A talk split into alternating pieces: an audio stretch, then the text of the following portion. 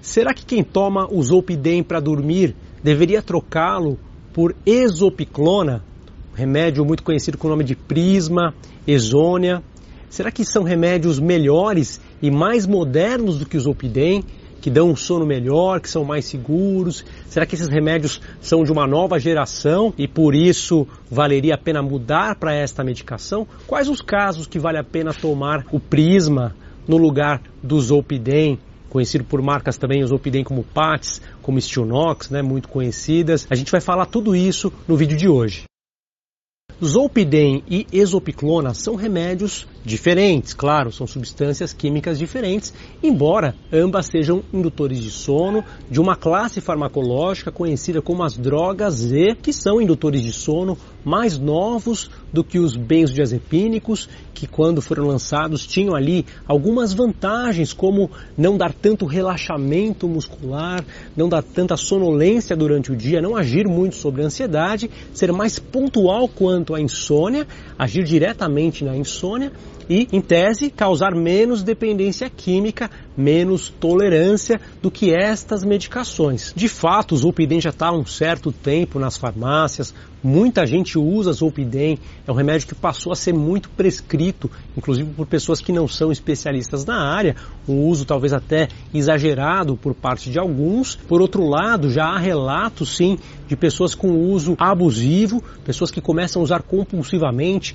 chegam a tomar de duas em duas horas, três em três horas, quando passa um pouquinho de tempo, começa a passar mal, já precisa tomar de novo. Há relatos de dependência, no entanto, muito mais raros do que de fato, os benzodiazepínicos traziam sim.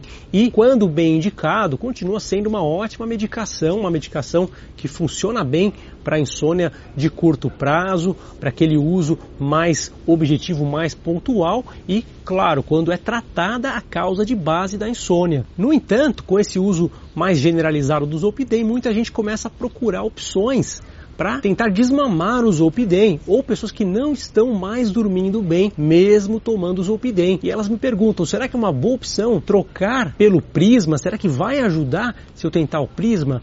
E a resposta é depende da circunstância. Eu vou explicar para vocês agora em quais circunstâncias pode ser válida a mudança. Imagina uma pessoa que usou o Zolpidem e não se deu bem com ele, por exemplo, porque teve alteração gastrointestinal, por exemplo, por um quadro de sonolência excessiva, uma pessoa que tenha tomado o Zolpidem e não tenha dormido, mesmo ele tendo sido bem indicado, sem que existisse uma doença de base sem ser tratada. Imagina este cenário em que ele foi prescrito e não deu resultado, talvez porque seu organismo não tenha a afinidade necessária no sistema nervoso, a absorção não seja tão favorável, talvez o seu metabolismo não ajude tanto com o Zolpidem, elimine ele muito rápido, por exemplo, e não tenha o efeito esperado. Neste caso, é provável que o prisma seja uma opção a ser considerada pelo seu médico. No entanto, quando a gente imagina uma pessoa que usou o Zolpidem e se tornou, por exemplo, dependente dele, ou não conseguiu dormir porque tinha sintomas físicos de ansiedade, sintomas que o Zolpidem não trata, porque ele não tem aquela ação ansiolítica e de relaxamento muscular, como teria um benzodiazepínico por tempo curto. Ou, por exemplo, uma pessoa que tem usado o Zolpidem para dormir após uma fase de pânico, também provavelmente não teve resultado, muito mais porque o quadro de pânico não foi tratado devidamente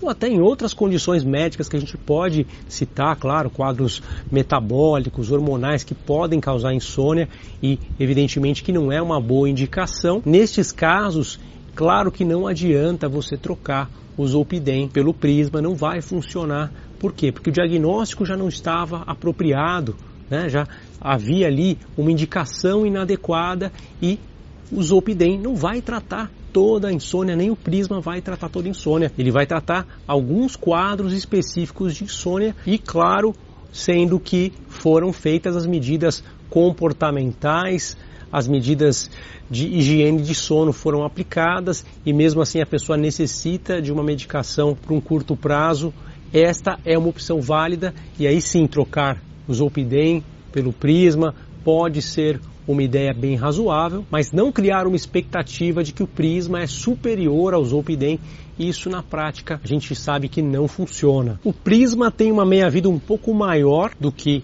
o Zolpidem, é, 6 horas em média, o Zolpidem a gente fala de 3 horas, isso pode ser um indicativo de que o Prisma tem menor potencial de abuso e dependência química. Em geral, drogas com meia-vida mais longa, elas fazem um desmame mais gradual e isso não leva tanto à dependência química, ou seja, elas vão saindo do organismo de maneira mais lenta e não dão aquele efeito desagradável de abstinência que faz a pessoa muitas vezes usar compulsivamente. Então esse pode ser um indício de que talvez o prisma seja um pouco melhor para aquelas pessoas que têm tendência de abuso. Embora o Zolpidem tenha ali, por exemplo, o Stinox CR, que é de liberação controlada, então essa questão da, da liberação lenta acaba compensando a meia-vida, então isso acaba equiparando as substâncias. Neste sentido, o pior de todos é o zolpidem sublingual, aquele que é absorvido mais rápido, é o que pode levar a mais compulsão e mais dependência química.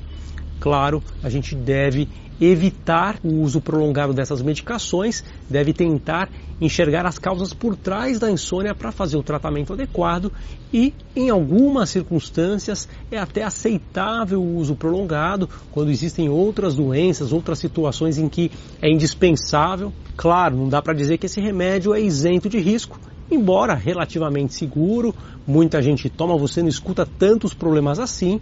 Claro que há muitos relatos mas perto daquilo que a gente vê, a quantidade de pessoas que tomam não é tanta gente assim, mas existe acidente, existem pessoas que vão parar em pronto-socorro, pessoas que mandam mensagem sem saber, pessoas que olham para o celular e veem que, mand... que falaram com alguém, que ligaram para alguém no dia seguinte, abriram a geladeira, deixaram a torneira ligada, a... cai no chão, acontecem problemas assim ligados a esses medicamentos, inclusive abuso e dependência química, então a gente não pode desconsiderar esses fatos, né? Claro, também existe uma associação também com demências, né? Não se sabe se é causal, se, se vai causar o Alzheimer ou se essas pessoas que têm Alzheimer já usam mais porque já estão nesse quadro é, caminhando para esse desfecho. Mas sem dúvida alguma, a melhor alternativa é a gente abordar o comportamento, grande aspecto aí que está relacionado à insônia, aspectos de hábitos, de cognição, de comportamento que podem ser trabalhados fortemente para que você não precise usar o remédio para dormir. Né? Há quadros mentais que requerem tratamento, por exemplo, uma mania, a fase de euforia, se você der lá um zolpidem, a pessoa não vai dormir. Há situações, por exemplo, em que a pessoa está num surto psicótico, você der o zolpidem, ela também não vai dormir. Né? Então, evidentemente que nesses casos a gente não utiliza o Zolpidem, a gente utiliza o Zolpidem quando existe uma indicação é, realmente mandatória e com as medidas de higiene do sono não foram atingidos os benefícios esperados. Do ponto de vista desses sintomas que lembram sonambulismo, de acidentes, a gente não pode dizer que um seja melhor que o outro. Então, se você teve problema com o Zolpidem relacionado a indutor de sono, o mesmo alerta é feito pelo FDA para os outros remédios indutores de sono, as outras drogas Z também ganham o mesmo alerta, a mesma precaução. Então sempre tomar cuidado e utilizar somente se tiver uma boa aceitação do seu organismo e sempre sentadinho na cama, toma o remédio, já deita sem nenhuma outra atividade, não vai ligar a televisão, não vai fazer nada, porque isso pode atrapalhar esse processo de indução, mesmo naquelas pessoas que já usam há muitos anos, gente vê acidentes. Então, em resumo, o Zolpidem e o Prisma são da mesma classe, são remédios muito parecidos, com pequenas vantagens para um ou para outro e, evidentemente, que na maioria das vezes não faz sentido trocar um pelo outro, exceto em situações muito pontuais.